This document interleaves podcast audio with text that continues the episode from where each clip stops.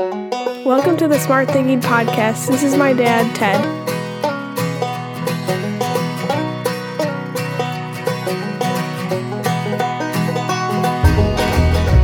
Welcome to the Smart Thinking Podcast. I'm your host, Ted Knightsky.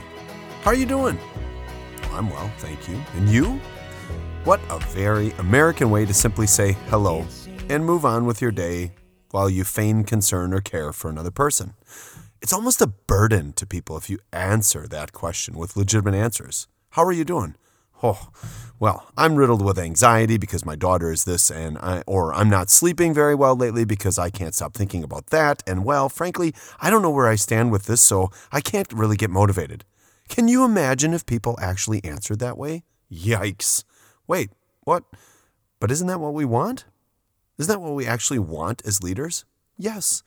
And if you have a process in place and create the conditions, people will actually answer like that. And then you, as a leader, a friend, a loved one, can actually support another person.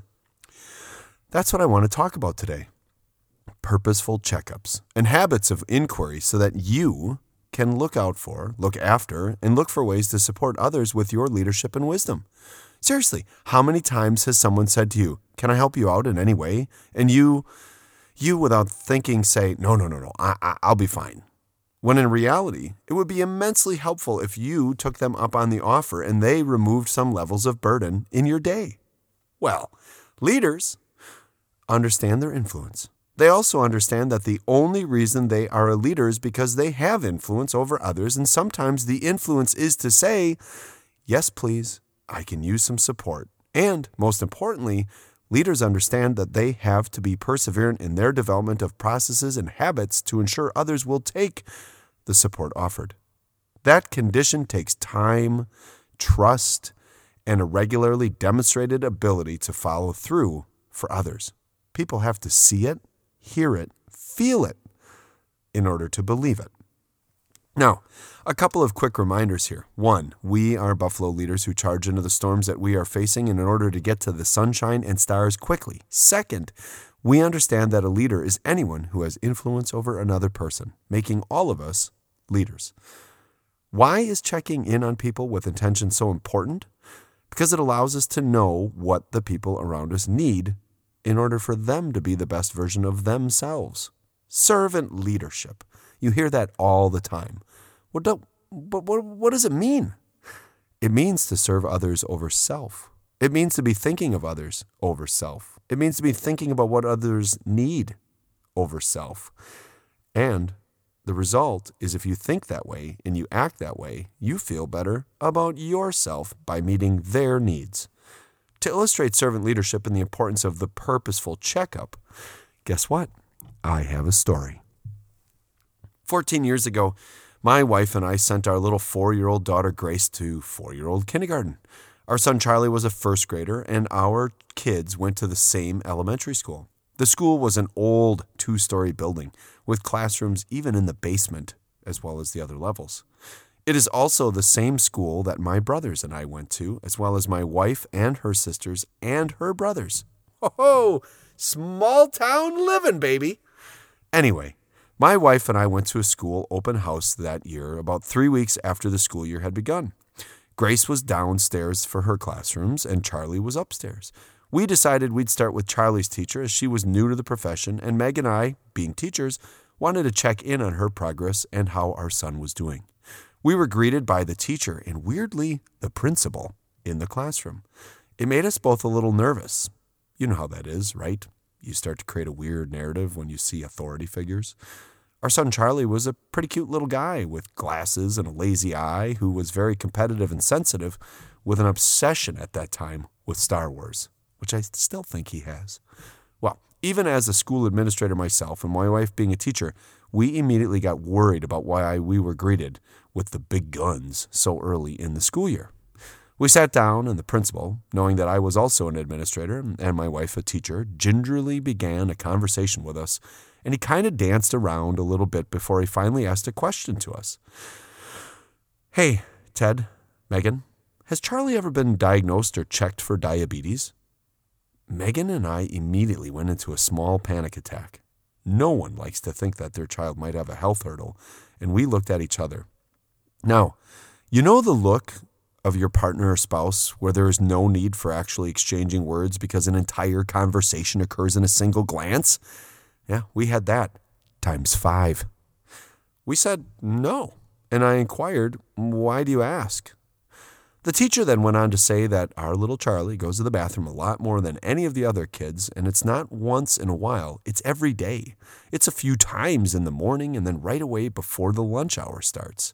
She said he stands out in the fact that he leaves the classroom a lot to go to the bathroom. And she brought it up to the principal, who said, oh, he might have diabetes. We said that we had never noticed that, but we would, without hesitation, take him to the doctor to have him evaluated as soon as possible. The discussion then switched to all of the normal stuff and fluff, and we exited the classroom. We got into the hallway and looked at each other. I remember looking at Megan and she was struggling to breathe because she had to keep it together for the remainder of that conversation after the teacher and the principal shared that Charlie might have had diabetes. She couldn't stop thinking about it. Now, sidebar. When two educators walk into a room with each other and there are other educators, but we're in the role of parents, we still take everything being said incredibly serious and forget that we might need to ask some questions. And of course, we walk away slightly panicked. Okay, so we catch our breaths and we head downstairs to our daughter's open house discussion with her teacher. We see other parents and we're playing it cool, and we sit down outside the classroom while our entire bodies are just filled with anxiety and worry. We sit there outside the classroom, waiting for the other parents who are in the room having a conversation to end. And while we are sitting there, Megan and I are talking about when I can get off of work and when I'm going to take Charlie to the doctor. And I'm looking at my calendar and I'm beginning to email my assistant. And Megan is physically worrying about Charlie having diabetes because within the five minutes that we're sitting there now, she's already beginning to remember and realize all of the different relatives that we have that have diabetes. And she starts listing off all the people in her family. We've talked ourselves into the fact that he now has diabetes, and now we're already talking about how we're going to manage this for him, what to do with his insulin, and how we would get it to school, and where we would refrigerate it, and and mind you, all of this occurred within the five minutes of walking downstairs and sitting outside that teacher's classroom. We were jolted out of our trance by the fourth grade teacher when she said, Ted Megan, come on in.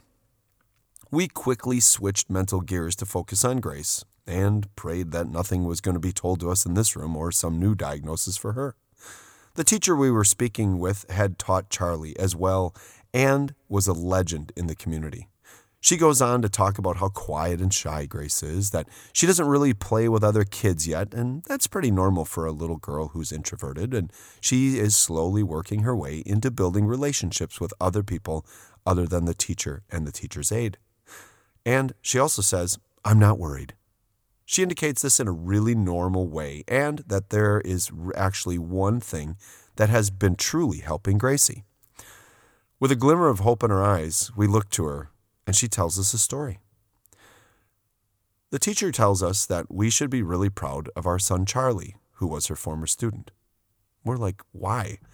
Why is that? And then she goes on to tell us, well, every day, three times a day, Charlie walks up to my classroom door and looks in, sees his sister Grace, and they wave at each other. He's been checking in on her every day since the school year started. Oh, I look over at Megan, and both of us have tears in our eyes, and the teacher's like, Oh, it's okay. It's not a problem. You shouldn't be upset. It's just really cute that he cares about her. Megan is crying because of her sweet boy, and I'm crying because she just cured Charlie of his newly diagnosed diabetes. You see, the bathroom our son visits three times a day in the morning is downstairs across from this classroom, and that's what he's doing. He's not going to the bathroom, he's checking on his sister because he's worried about her. And that's what leaders do they check in. And sometimes it's as simple as a first grader waving at a 4Ker.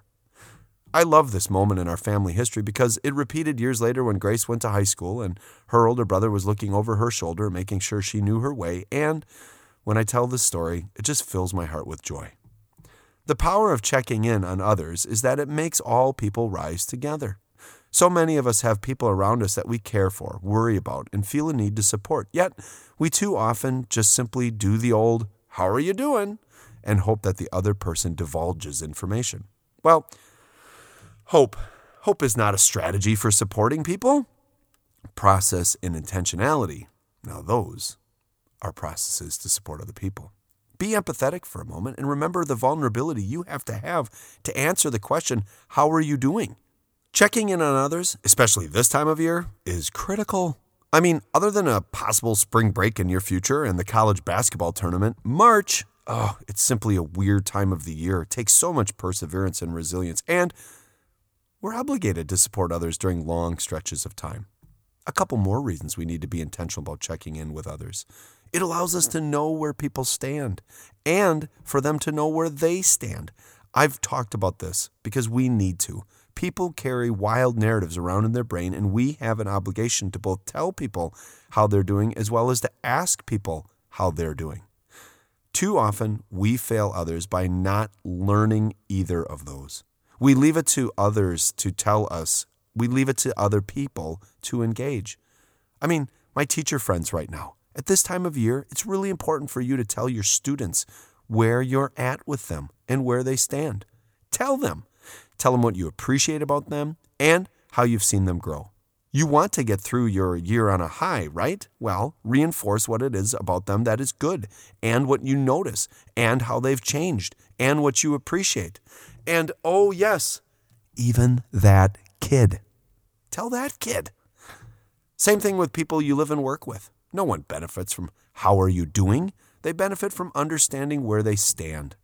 One of the natural consequences of checking in is that it provides two key things for great teams courage and vulnerability. When you care for others, care enough to ask good questions, listen with empathy, and provide lift, they'll be the best version of themselves with you and for the mission. How do we do this? Well, I have four steps for you to consider, or as the government calls them, options for consideration. You don't have to be the manager or a leader to do this, you just need to be a person which is someone who has influence over others, which makes you a leader. And you need to like to charge into storms. First step break the weirdness. Yep.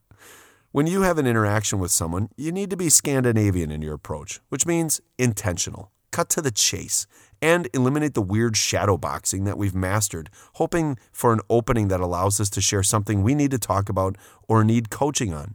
As a leader, I need you to get into it for others quickly. Ask very direct questions and then listen.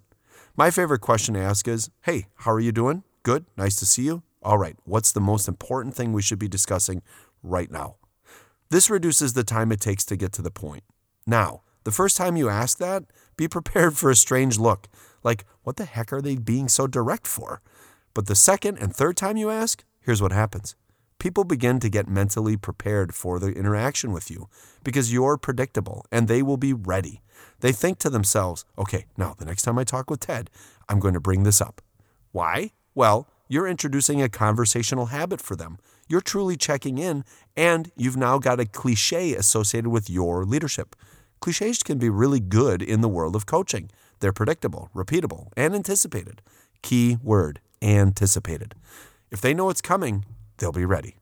Second, follow up afterwards to create trust, courage, and accountability. One of the things that I found to be very effective is that once you've checked in purposefully and you've asked the questions and you've had the conversation and you've done the coaching, you do it again. You just follow up. I mean, you did just deposit some wisdom capital. You should see how your investment of time, energy, and concern paid off, right? Not for you, by the way, for them. Call a day or a week later and see how they're doing. Next level is to actually end every conversation with an when is the best time for me to follow up with you? Did you hear the language there? I did not say, Do you want me to? I said, When. They're not going to say, Never. I don't want to talk about this ever again. They'll say, Give me a couple of hours, a couple of days, give me a week. This creates accountability and courage. Courage. Because now they know they've got you on their side and waiting for further support behind them, especially if they're facing something very difficult. It's especially reassuring to know that there's someone else invested in your journey and success. I mean, imagine how Gracie felt every time that her brother waved. You can do that for others. Third, and critical, don't care if they take your advice. The four words guaranteed to kill a trusting relationship are I told you so. When you are checking in on others, you can't expect them to be you. You can't be disappointed if they went in a different direction, and you can't care if they took your advice or not. Just because it worked for you doesn't mean it will work for others. When you check in as a follow up, there is no judgment because you don't know all of the conditions they're facing. If they moved forward with success, positive reinforce it. And if they are continuing to muster up courage, well, here's what you do you ask them, What do you need from me in order to move forward? They'll tell you if they trust you, if you are predictable and caring. They won't if they know you'll have disdain for their lack of courage or judgment for not taking your advice. Come on, people, care. Fourth and last, after the conversation, follow up rapidly with a note. When people are vulnerable and answer the question, What's the most important thing we should be talking about? they are taking a significant risk. They're being vulnerable, and if you want to help people more in the future, they need to know that it is okay, not a burden, to ask, and that it was actually joyful for you to be there for them. Texting people a few hours after a conversation with a statement like, I really appreciated you taking the time to share with me what you're facing. I'm always here for you. Smiley face, beer emoji, whatever. That is more than enough to get the other person to recognize that you enjoy the support that they need, that you really care, and you just leave it at that. Close the narrative that they created after the conversation so that they find themselves willing to engage you in the future with greater authenticity each time they talk to you. Checking in purposefully and letting people know you're there for them is a very powerful tool to ensure that they can be awesome. This episode serves as a reminder that you have an obligation with your friends, those you work with, your family, your students, and those you care about, that we are here to support your leadership, create opportunities for your success, and most importantly, to make you the best version of yourself. So let's do some smart thinking. Describe your approach to checking in. List people you need to purposefully check in with in the near future and describe your approach for building confidence in your conversations with others. That's it.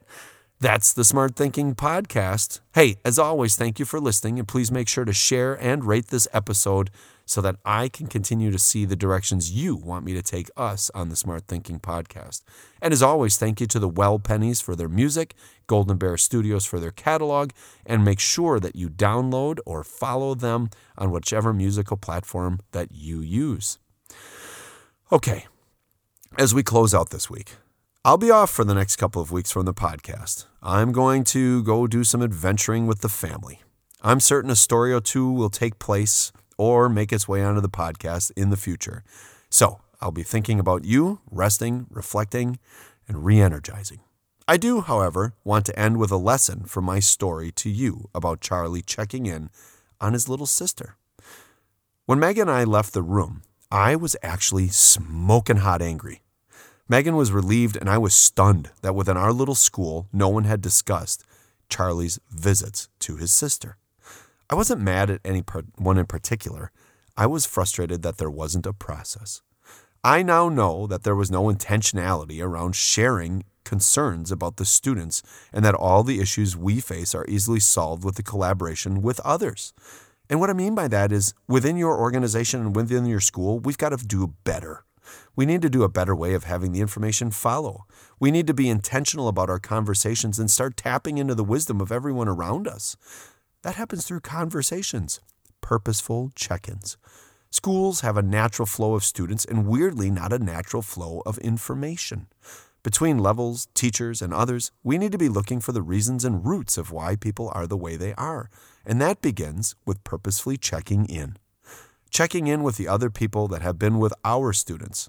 Or if you work in healthcare, your patients. Or if you work in business, your clients and customers. There is so much knowledge within organizations that stays within others that it creates new problems for the same issue.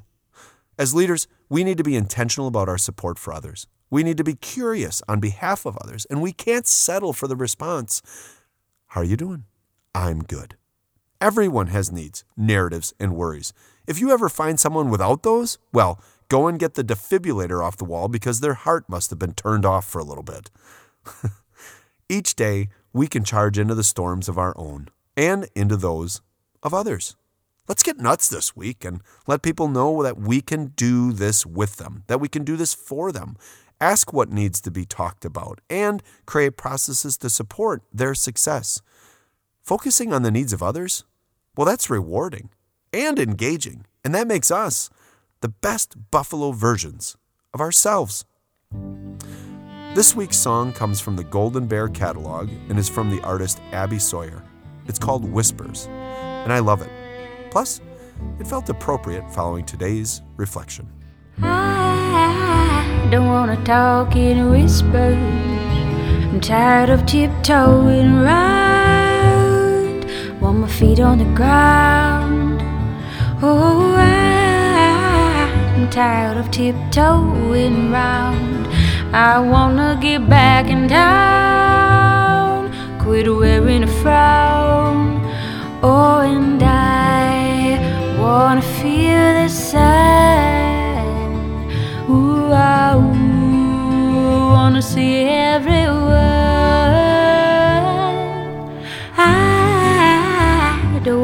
Wanna screams.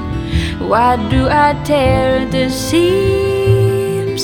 Forget my dreams. Oh, I don't wanna talk in whispers. Wanna see my friends again. I don't know where. Oh, and I wanna feel the sun. Ooh,